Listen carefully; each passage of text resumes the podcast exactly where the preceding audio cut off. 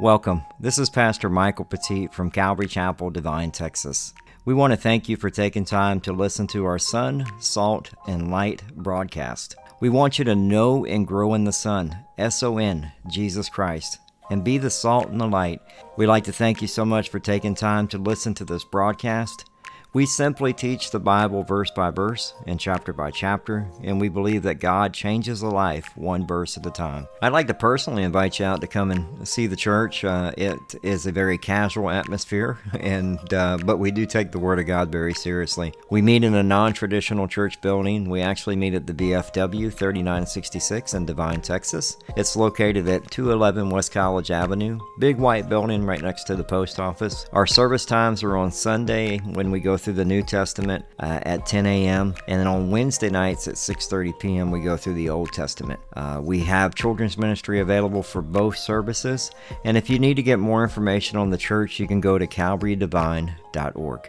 Today's special guest, Matthew Petit, will be in the book of Mark, chapter 10, verses 32 through 52. The title of this sermon is For Even Jesus Was a Servant of All. Here's part two of a three part study with Matthew Petit. You know that those who consider the rulers of the Gentiles lord it over them, and great ones exercise authority over them, but it shall not be so among you.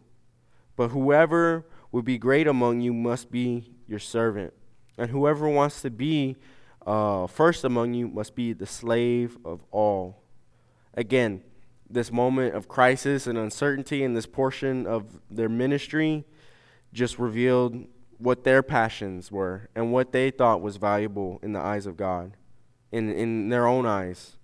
You know, it created this competition between the disciples for the position of glory and to rule over one another. And it became a threat to not only the mission of Jesus, but the will of God, especially for these men.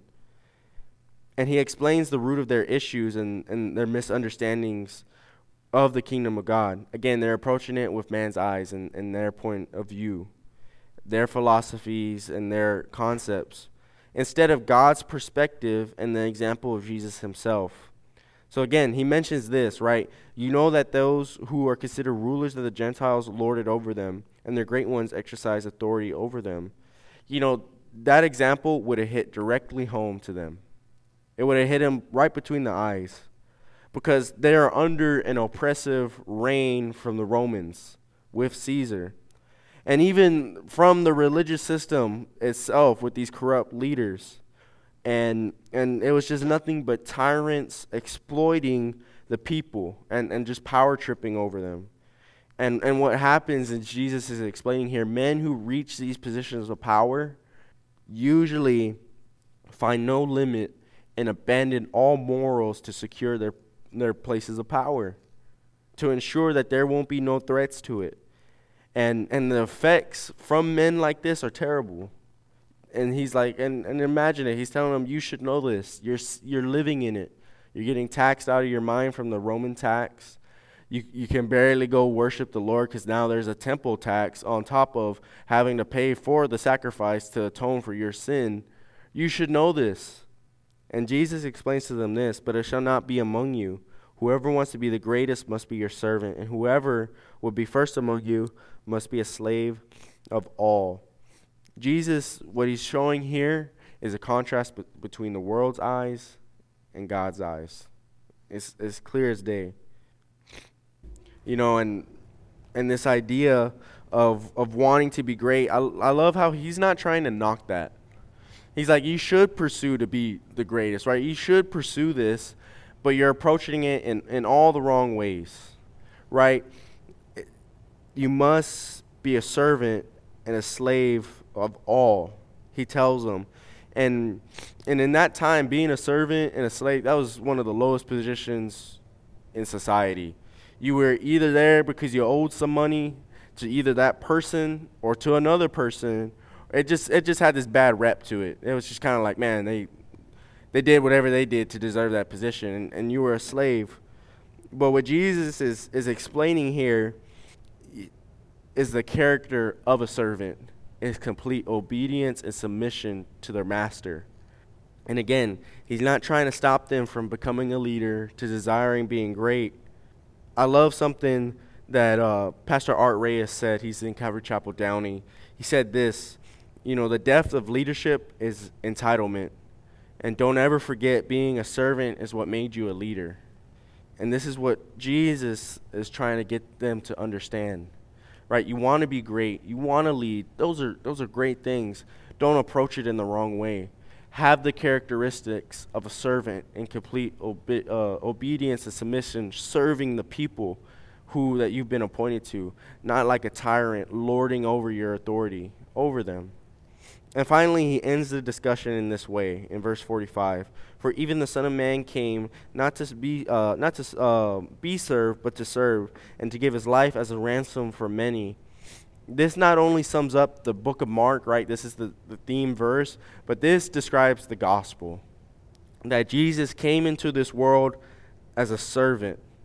And, and think about this like, you got to have fun when you're studying the Bible. I mean, you can't just look at it, you know, from a, I don't know. You gotta have fun with it, but and and relate it in your own way because in in in this sense, you kind of think about it like Jesus could have came as like right this king, and I'm I'm a fix, you know, what's going on in society as this king and. I'm a, I'm gonna do this thing, and that's kind of like uh, you thinking. I'm thinking to myself, like that's how you pull up to fix this thing. I'm gonna be a better king. I'm gonna conquer Caesar in this wise. You know what Jesus comes as? A blue collared worker. Straight up, he came as a carpenter.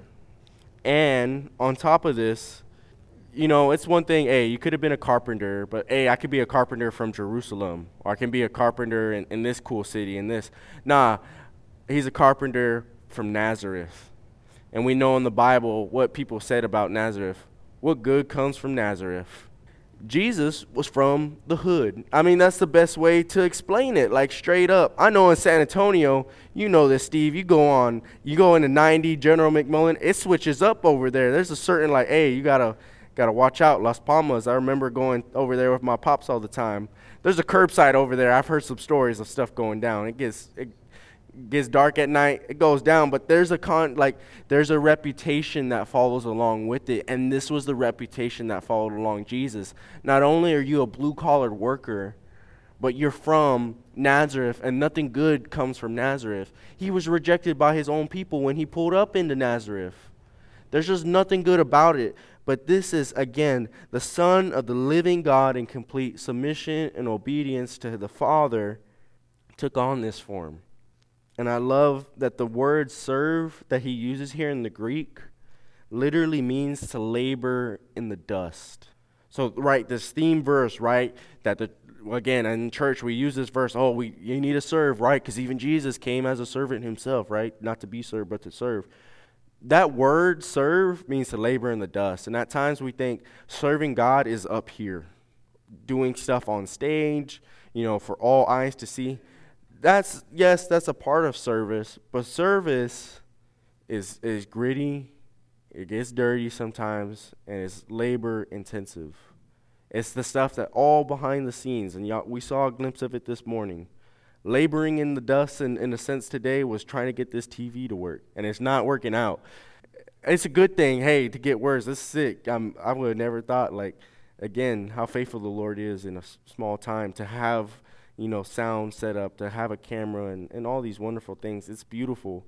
But there's some labor in the dust that has to come along with it, and it gets tiring. Jesus is talking about, hey, serving is not just pulling up, greeting people, oh, I'm at the coffee bar doing my thing, or I'm on stage, and, and that's the only thing I do. Service is the stuff behind the scenes that no one likes, and it's getting dirty in the dust. That's how Jesus came to serve. And that's the example, right? Look to the founder, protector, uh, perfecter of your faith. That's the example of service. Laboring in the dust, not afraid to get your hands dirty. And furthermore, you know what the crazy part was? Again, he goes to be, you know, this public ministry to start. Again, carpenter from Nazareth. Well, at least I can go to like the city and have a cool public ministry over here and be like all the glitz and glamour of the city, da da da. Nah, he literally majority of his public ministry was in the region of the Sea of Galilee. You know, a nickname for the Sea of Galilee for that time was the the sea of the Gentiles. No one liked the Gentiles. If you were even associated with the Gentiles, you were a sinner. It was guilt by association. That's how bad the reputation was. But again, Jesus says, Those are the people I'm going to. The people that have been outcasted by the society, right? By the religious system and all these things. That's where I'm heading towards. That's why he tells them, Hey, I'm a doctor for the sick. That was, that's where the sick people at. I'm going. And again, his life was a ransom for many. And that's what we saw on the cross and the resurrection complete obedience and submission to the will of God. Because this is what this, what's so significant about the cross is that our sin separates us from God. And I always loved how someone put this. Jesus took that eternal separation from the Father in that moment, right? We have not tasted it here, but there's a moment, right, where you get to eternity, right? We're all promised an eternal address where you face God. And there'll be a moment where you experience that where it's either, hey, what you did on this life, whether you chose to follow God or not, some people are going to have that moment where, man, I never knew you. And it's that eternal separation in hell. And Jesus said, I, I, I don't want people to experience that. And so he took on that when he was on the cross. And that's why in that moment where it says, when everything just it got real, and he cries out loud, my, my God, my God, why have you forsaken me? In that moment, he experienced eternal separation from the Holy Spirit and God, which he never experienced ever. And in that moment, it's so that he could take on our penalty, our ransom, our debt of sin, so that we could attain a righteousness in him and how beautiful that is. Because everything, and this is why Satan loves to entangle us in sin, sin just wants to steal, kill, and destroy every good thing in our life. That's all it's out to do. You know, in that moment of the garden, right, where there's that separation from God, this relationship is torn off, and, and it's this dark moment in history with Adam and Eve, we find the greatest hope given in that same moment with Jesus being promised to come, the Messiah, right? he shall bruise your heel, but your head will be crushed, Satan. And that was the promise of the Messiah. Again, 2 Corinthians 5.21, For our sake he made him who knew no sin to be sin, so that we contain a righteous, uh, righteousness in him. And through his blood he washes us away from every past, present, and future sin. And in him we're made righteous in the sight of God. And so death is conquered, and now this relationship is restored with him. And it's just such a beautiful thing to like even the son of god came to serve and this was his mission and this is what he was locked on to do and and i love as much as we want to hate on the disciples in this story we're just like them the disciples were again the, the sons of thunder these crazy guys who were it's, it's like when you're rolling in a group there's there are those guys that are always down to fight that was james and john they're ready to pop off you got Peter, the loudmouth of the group, the leader in a sense, and he's he's saying dumb things, and he was also a hothead, cutting off people's ears in the in the garden and all this rowdy stuff. And you had uh, the one who's always sketched out in Thomas, always doubting. Then you have the the fishermen, who are always stinky, the scummy tax collector during this time. You even had the zealot Simon, who was like so down, like overthrowing the Romans. He was part of this like radical party during this time. It was like by any means necessary. This dude would have been like Antifa, like nowadays, like that radical of a guy following Jesus. And then of course Judas, the sketchy one of the group, like stealing from their own like money pot. These are the people following Jesus. But yet look at his patience and his love to just, hey, let's go. Figure it out along the way all you got to do is just follow me and let and I'll figure out the rest. As and then even to the crowd, we relate to them. You know, the ones sentencing him to death. And and I love what Warren Wiersbe talked about, you know, about this portion of scripture is that Jesus is inviting them, James and John, like, hey, you want that position of glory so much? I got a spot open for you on Sunday. It's on my right and my left. The only thing is, the throne that you're thinking of is, is, is a tree, and it's on the cross. And I love this because no matter where you find yourself at, Christ leads you to the cross. And especially, again, he tells you, you want to be my disciple, deny yourself, murder your flesh, pick up your cross and follow me. It's leading you to the cross. He, you're given a cross to carry, and you want that position of glory, come die with me. That's something where we're led to. And he calls all of us to.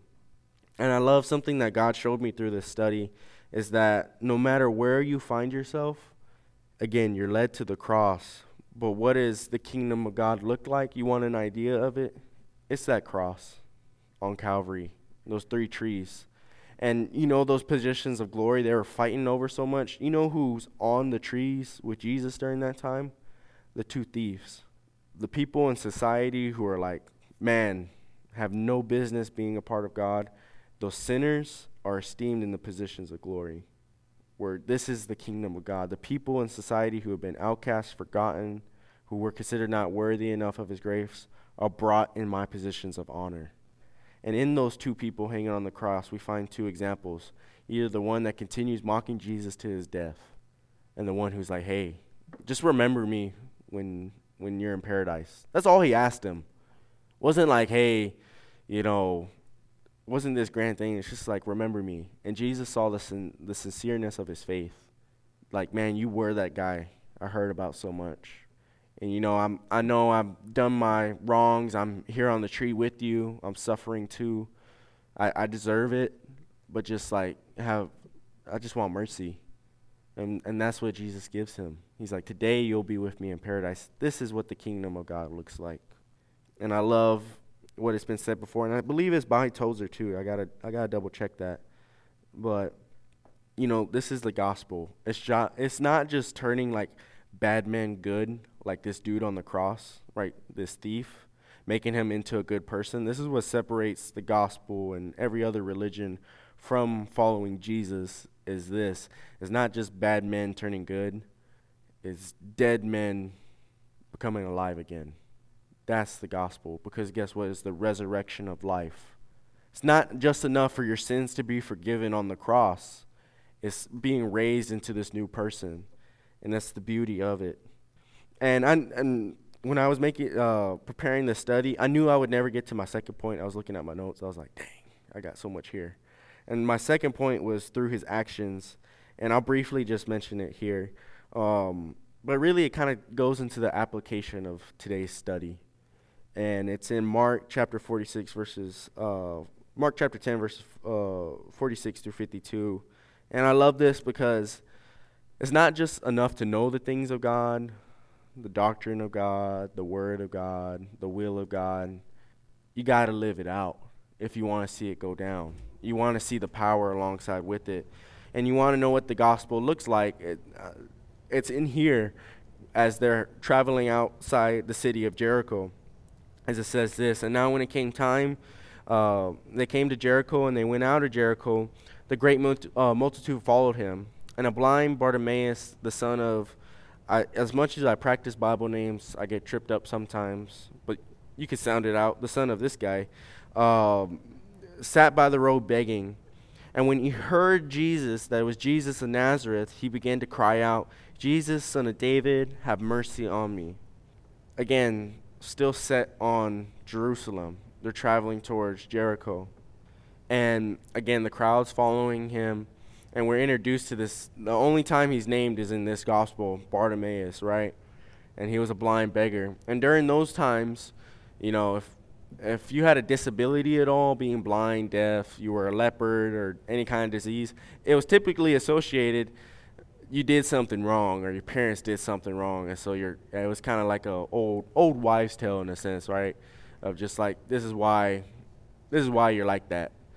And not only was it again your identity that you did something wrong and god's punishing you you literally had to wear like a garment to like signify that something was wrong with you so he would wear like this striped sash and this garment is all he had and on top of all these things he was a beggar you know, I don't know how much in Devine it's everywhere, but you see that person on the side of the road, and there's kind of like this naturally in your head, what did he or she do to get in that position? They must have did something wrong. So there's all these things and, and all this stuff he's been carrying this weight of for so long. And he finally and he and this is the beauty. He may have not had sight, but he heard. And he heard enough about Jesus. And, and the crowd, what is they calling him? Is Jesus of Nazareth is rolling through the city. What good comes from Nazareth? He's just this good teacher, this cool prophet that does a cool tricks here and there. He heard that and was like, it's him. Jesus, son of David, have mercy on me. And then what does the crowd do in verse 48? They warned him to be quiet, but he cried all the more louder, Son of David, have mercy on me. And isn't that so true? Like you're trying to get right with God, or you're trying to start doing the things of God right in your own life, and it may be your family, your friends, or like just in a mix of things. And there's always people just trying to shoot you down. This is what's happening with this guy. They're like, man, be quiet, bro. Like, you're just being annoying. But what does he do? Does he like, oh, okay, I'll stop. I'll go back trying to beg. All the more louder he cries out. I may not be able to see him, but I can hear him and I can speak. And I'm doing everything I can to go to him. And it says, Jesus stood still and, uh, and commanded him to be called to him always in the gospel when everyone had anything going down. Even the, the woman who was hemorrhaging for so long and doctors couldn't figure out things, she spent all this money. Even when she touched just the hem of his garment, he knew she'd been healed. And throughout the gospels, you see all these things of, of Jesus hearing these people. And it just goes to show all the more louder, he hears you. He hears that need. And he goes on to say he called him to to bring him here. And they called the blind man and said, Be a good cheer, rise, he's calling you. Look how the people switched up so quick. It's funny how they did that. But he doesn't care about all that. Look at verse 50. Throwing aside his garment, he rose and came to Jesus. You know how significant it is throwing his garment? That's all he had. That's all the one thing that he had to his name was just this garment. And the one thing that he had had this uh, negative reputation, a negative lie that became truth in his life. That I did something wrong and God's punishing me. That I'm not good enough. That I'm not qualified enough. I'm not worthy enough of his grace. That's all he had to his name. And what does he do? He throws that aside. That's where he kept his money. That's where he kept anything that he had. He throws it aside. And I love the part, he hasn't been healed yet. He hasn't been healed. Jesus didn't say, Rise, you're going to, like, hey, have sight and come to me. Nah, he hasn't been healed yet. But what does he do? He rises and he runs. And and when you read that, I'm like, man, he's blind. How does he know where to run and not run into a wall or run into people in the crowd? And think about this. He gets up and goes. And maybe they were assisting him. I don't know. But even then, he's still bumping into people. There's still obstacles in his way. But what does he do? That's not, that's not impossible for him. Even though he has this disability, he doesn't have, that wasn't an obstacle that he couldn't overcome because Jesus told him what? Come to me. And so what did he do? He ran after him. And when he gets to Jesus, Jesus asks him this, "What do you want me to do for you?" And this is one of the most like open-ended questions like you see in the gospel. Could have said anything. Anything he could have asked Jesus for. And all he says is, "Rabbi, that I might receive my sight." He just wanted to see that was just his the thing like his biggest obstacle. I just want to see how how beautiful and simplistic that is. And that and that goes for us in our life. There's those things in our life right? I remember you know growing up peace was temporary in the home. There'd be those moments where it's smooth. There'd be moments in my life where i had peace things were good but it was never lasting. And that was the biggest thing. I just want a peaceful life. I just want peace in my life that no matter the circumstances that are going on, no matter the chaos that, that is brewing, no matter all these things, I just want peace. And, and that is so much in our life. And we can put ourselves into that. What do you want me to do? And it's that answer. You know what that answer is that you need to make that step to follow Him, or that ability that you don't have, that you need Jesus to meet that need. And I love what Jesus tells them. Go on your way, your faith has made you well. And immediately he received sight and followed Jesus. And, and how beautiful is that his faith made him well. His faith made him well to get up. His faith made him well to hear, hey, it, it's Jesus, and this crowd is like stirring up. Jesus, son of David, he had no like certainty that he could all he could do was just scream and hope Jesus could hear him. He had the faith to do that. He had the faith that even though the crowd is telling him to shut up and be quiet, to cry even more louder, he had the faith to rise when Jesus called him and to run after him. He had the faith to leave everything that he had and owned to follow after Jesus. And he had the faith and the boldness to ask Jesus, the great physician, the healer, to meet his need. Faith is the key. And this is the thing that the disciples were struggling with was the sincerity of their faith. Why are you following Jesus? Is it just because of the things that he can offer, right?